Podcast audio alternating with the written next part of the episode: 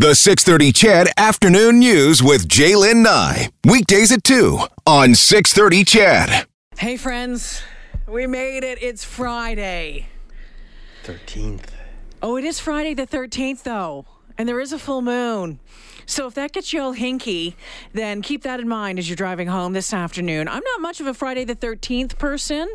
I am a bit of a full moon person. I do believe that the full moon has some. Uh, I don't know, witchy ways or something. Thomas Lukaszuk, what do you think? Yeah, I don't know what it is. Well, I don't know, but combining full moon, snowing, Friday 13th. Countdown on to Christmas? Yeah. Oh, and hey, let's throw in some politics this afternoon. No, let's not What? do that. First off, nice to see you. Thanks for rushing in. Thanks, Thanks, for uh, popping by. Uh, plans for Christmas? You know, we're staying um, in Edmonton this Christmas, which is uh, which is uh, great. Uh, we we tend to get away very often, but this time we're staying in, so we're trying to do uh, family things and community things and a little bit of giving back. So it'll be great. I'm looking forward to it. I decorated the tree outside. Apparently, I did a horrible job, so now I've been asked not to do it again, which is great. You Mission can hire people to do that. Apparently, Mm, I had to put up the Christmas tree. Mm. I've been hired. Actually, I was Last I was week. the one hired to do that. My Oh, we wife said, were? Here is your lights. Here is your tree. Go, Go and do it. Yeah. Didn't work out so well. No. So yesterday, Thomas Lukaszuk, former Alberta Deputy Premier, joining me in studio. Of course, the MLA for Castle Downs here in Edmonton for many, many years. Uh, wanted to pick his brain on just Slim picking. on, on, on what you saw go down yesterday because um, you were one of the first tweets that I saw when when the story came out about uh, uh, Mr. Scheer using um, uh, party money for for you know a top up using it for his private school education of his kids. You're like, this happens all the time, you guys. Sure it does. You know, that's sort of the, the ugly side of politics. And I'll tell you a, a little story before that. I, I'll never forget this. I, I was fortunate to, uh, in caucus, you sit by, by alphabet. And uh, next to L was K, so Ken Kowalski was sitting next to me one day. And when I was appointed uh, deputy premier, he leaned over quietly and he said, Look around. Pointing at the entire caucus, he says, "Now every one of them wants your job," and uh, that was probably one of the best things that he could have ever told me. Uh, leaders of parties usually get some kind of a negotiated top Yes. up because of the fact that, in addition to being a member of parliament, in addition to being a leader of the official opposition, you're still leading a party. You have to do all the fundraising and everything, and that carries costs. And so they negotiate uh, a deal with the party, and, and it's above board. Uh, they pay taxes on that extra income or benefits, whatever it may be. And those on the executive of the party know about it because they're the ones who, who negotiate it. Sure, rank and file member members of the party probably don't nor do they ever ask. If they ask, it's, it's usually very open. But what was unfortunate with Mr. Scheer was that everybody knew about it, and if he would have won this election, you would have never heard about Would it. never have been a problem. But now that they want to oust him, the knives came out, and, and they, I'm sure, had a whole list of things that they were going to frame in such a way that would make him look bad, and, and, and he would have to leave sooner or later. So, Thomas, uh, we know that um, the, the executive director, Dustin Van Vugt, he said he knew about it, had been Sure. approved, all of that sort of stuff. But what we're hearing from other sources is that um, you know, Stephen Harper wasn't aware of it. The other one in and yet he wasn't probably aware of had it. it. He must have had it. Uh, premiers and, and, and leaders of opposition throughout the entire country have some kind of a top up for this sort of second job that they have that, that carries carries expenses. So uh, it would be interesting to find out uh, what kind of a Mm-hmm. package Harper had because uh, I'm certain he had one.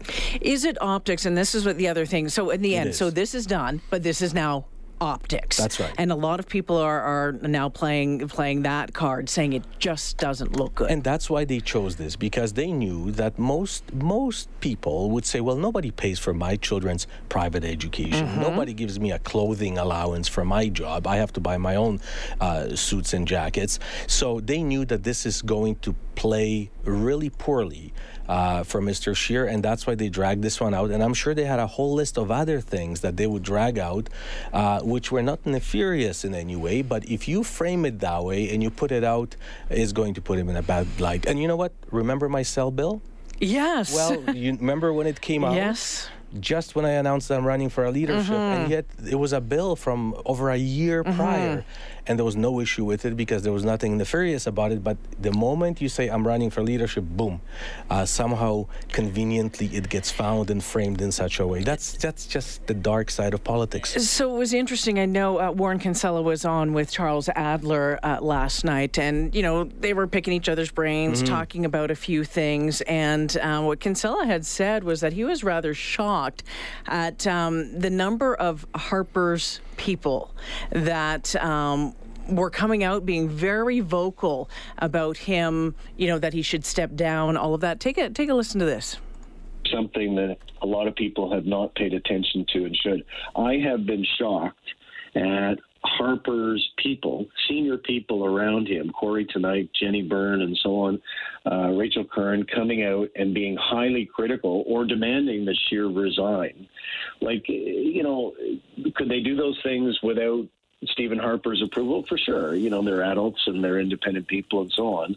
But it was sure looking like a Harper gang up, and uh, that couldn't have been good for Andrew Scheer's state of mind um, or his his feeling of confidence in about the job when everybody around the last winning conservative leader was saying that he needed to go. Um, you know, I think that what was happening here is there was a pretty organized effort to get rid of Andrew Scheer and to persuade him that he no longer had the confidence of his party and it worked.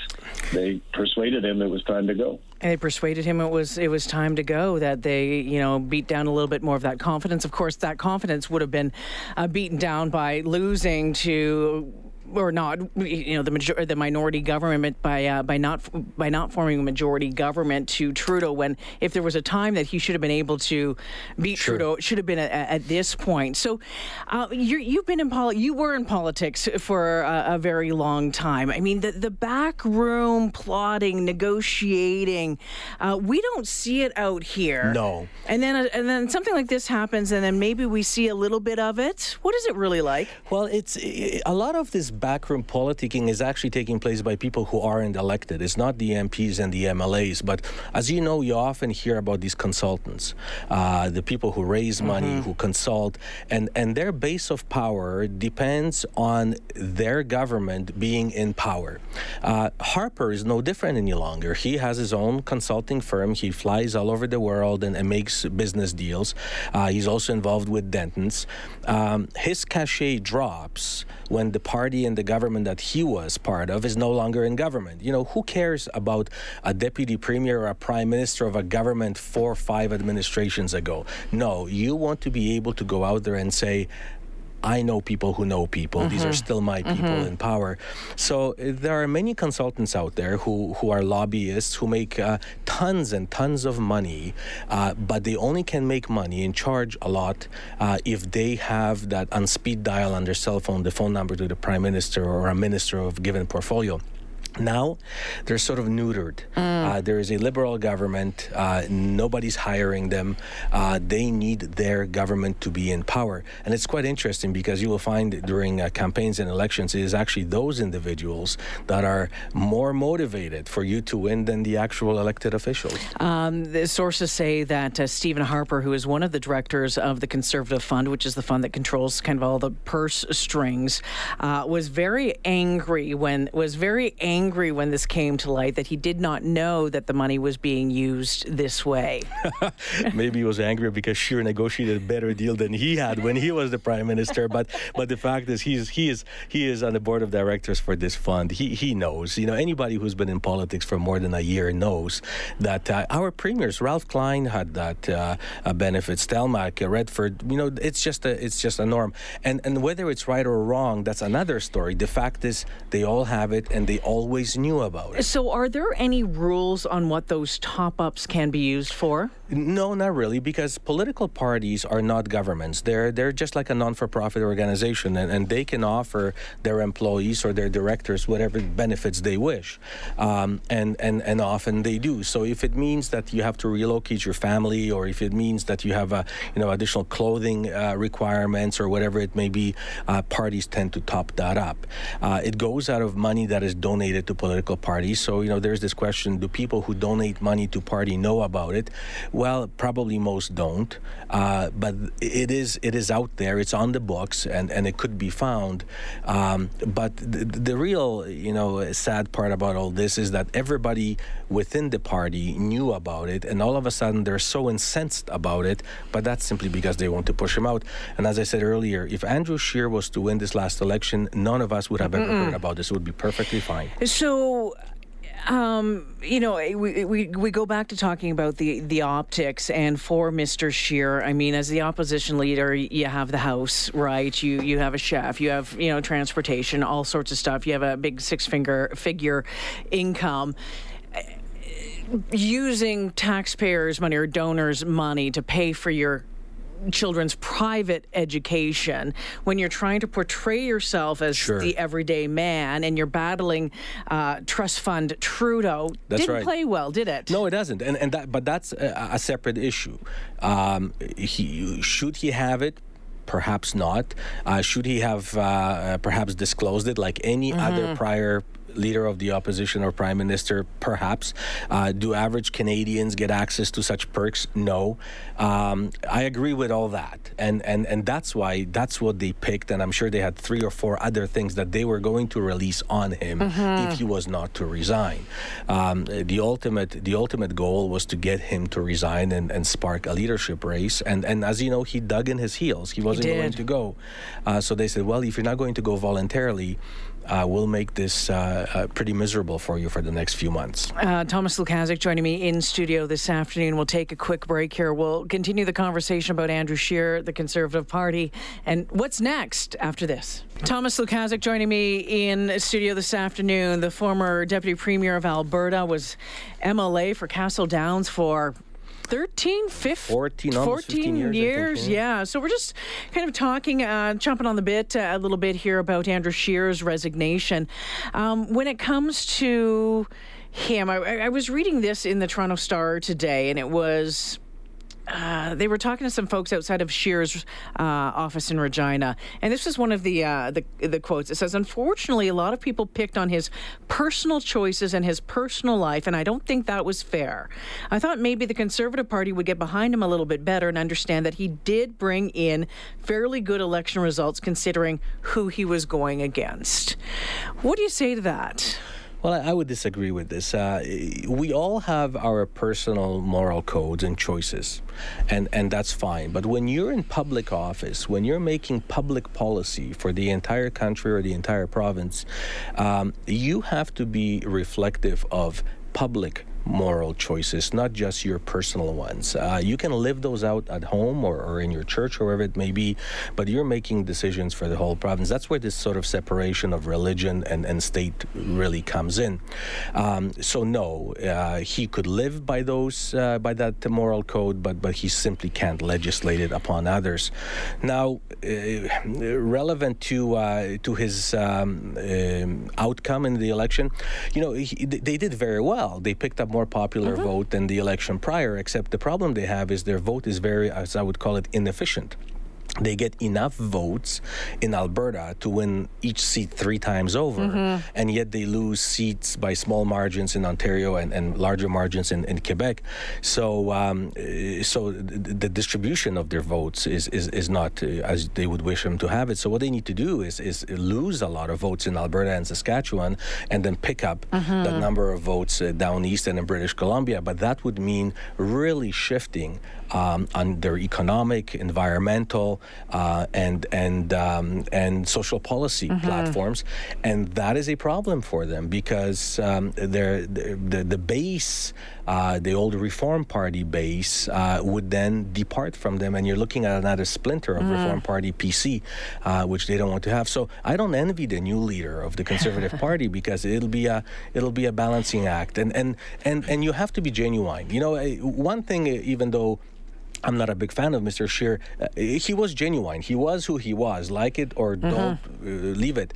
Um, this new leader will have to be sort of this progressive conservative um, and somehow appease both ends, both flanks. You know those uh, those big tent parties, as they like to call themselves, have a problem because that canvas can only stretch mm-hmm. so much. Mm-hmm. And, and we saw it in this election. There was another article that was out today, and it said, What if Andrew Scheer wasn't the real problem? I, I think he was a personification of their real problem. He was uh, their real problem is that that uh, Canada has moved on and, and they're trying to promise us uh, the best yesterday, not the best tomorrow. Um, you, you, know, uh, younger generations no longer want to talk about gay marriage or abortion or LGBTQ rights or or frankly environment and, and, and global warming is a bit of a given. Uh, they just want the job done and, and these guys were still mired in that discussion, and, and that's why they left a lot of they, they lost a lot of large uh, municipal votes mm-hmm. uh, in especially in central and eastern canada so you talk about uh, not um well, you, you, talk about the next leader and thinking, okay, who is this going to be and the challenges that that, that person is going to, to face. We've heard a lot of names uh, thrown about. Miss Ambrose, we're hearing that she's not interested in, in the job. She's quite liking what she uh, has right now. There's a talk about an ambassadorship mm-hmm. there as well. We're hearing Peter MacKay uh, as well. What do you think? What do you think is next if you were to look into the look as a crystal ball? well, Miss Ambrose, uh, an interesting choice. Definitely a very capable mm-hmm. woman, uh, very accomplished. But uh, I think conservatives will look at the map of Canada and say, uh, if we are to lose votes in Alberta and Saskatchewan in order to lose uh, gain votes in, in central and eastern Canada, we probably need a leader uh, that is from central mm-hmm. Canada or perhaps British Columbia if it has to be west. Uh, having another Saskatchewan Alberta leader would not bode very well for them wanting to shift that vote from Alberta to uh, to central Canada. So and and you know, uh, the, the, fact is, uh, Mr. MacKay, when was the last time we, we, heard of him? Probably not for four years. And all of a sudden, he becomes this prominent person and delivers speeches. So he obviously is going to throw his name uh, into the hat. He's from Nova Scotia. Um, but uh, this time around, I think they need a old progressive conservative leader from central Canada. Mm. Maybe then they stand a chance to win against Trudeau. Um, you know, Trudeau did not win this last election on his own strength. He won it on the fact that uh, conservative conservatives were, were just were just not aligned with voters on their messaging, and and now they blame the messaging teams and they fired a whole bunch of consultants on the communications team, but it wasn't how they communicated it. It was what they were mm-hmm. communicating that just didn't stick to Canadians. Well, I think it's it's interesting. I mean, things have to get going. We know with a minority government um, that government can fall uh, sooner rather than later. Although I think right now the comfortable minority. It's it's it is it is right now. Um, and let's be real. I don't think any of the parties have much cash there for uh, you know starting over mm-hmm. another election. But they'll want. I think the Conservatives will want to get on this sooner rather than later to to to to start proving a point and start showing that they're they're the leader that they pick is a capable one and one that can take on Trudeau. True, although leadership races are very divisive. Uh-huh. If you thought what they did to Scheer is divisive, you will see what will happen in the leadership race. So um, well, w- well, look how look how Scheer became the leader in the first place. Thirteenth vote yeah. by, by, less than one percent. So uh, so you will see that they will turn on each other. You will see that east-west split. Uh, Stockwell Day already uh, throwing barbs at the progressive conservatives that got rid of Scheer. Uh, so you will see a lot of infighting, and it takes time to lick your wounds and sort of bring the party together again. Um, you know, the clear winner in all this right now is, is Prime Minister Trudeau mm-hmm. because he doesn't have to worry about them in the House too much. They are focused now on choosing a leader. Um, he has a comfortable majority minority. Uh, he will be able to deliver on his platform. But depending on who becomes uh, the leader of, of the opposition and who takes him on in the next federal election, depending on who that is, that could be his bigger problem. And if that person can keep the party united. Yes and that's and that's a challenge. That's a challenge because uh, conservatives are that big tent party. You know, you have you have the old progressive conservatives yeah. like myself and the Joe Clark of this world, and and then you have Preston Manning in that very same party, and and this new leader will have to somehow find a policy compromise on those issues, and and you know, and, and some of those issues for some of the members can't be compromised if they feel that strongly particularly when it's based on religion mm-hmm. about something uh, there is no room for compromise mm-hmm. so that's dangerous it's going to be interesting to watch thomas Lukaszuk joining me in studio this afternoon always great to see you Thank thanks you. for joining me Merry this Christmas afternoon you. you. as well all right we're coming up to the 2.30 news here on the 6.30 CHED afternoons I want to let you know that uh, we have a pair of oilers tickets to give away this afternoon and coming up just after 3 o'clock one of the topics that you love to get fired up about Drivers versus pedestrians. An interesting interview, some interesting comments were made today by a professor out of BC. You'll hear them. She's saying that education is not the best way to reduce the number of accidents on the road. She says it's probably the worst. We'll hear what she has to say coming up.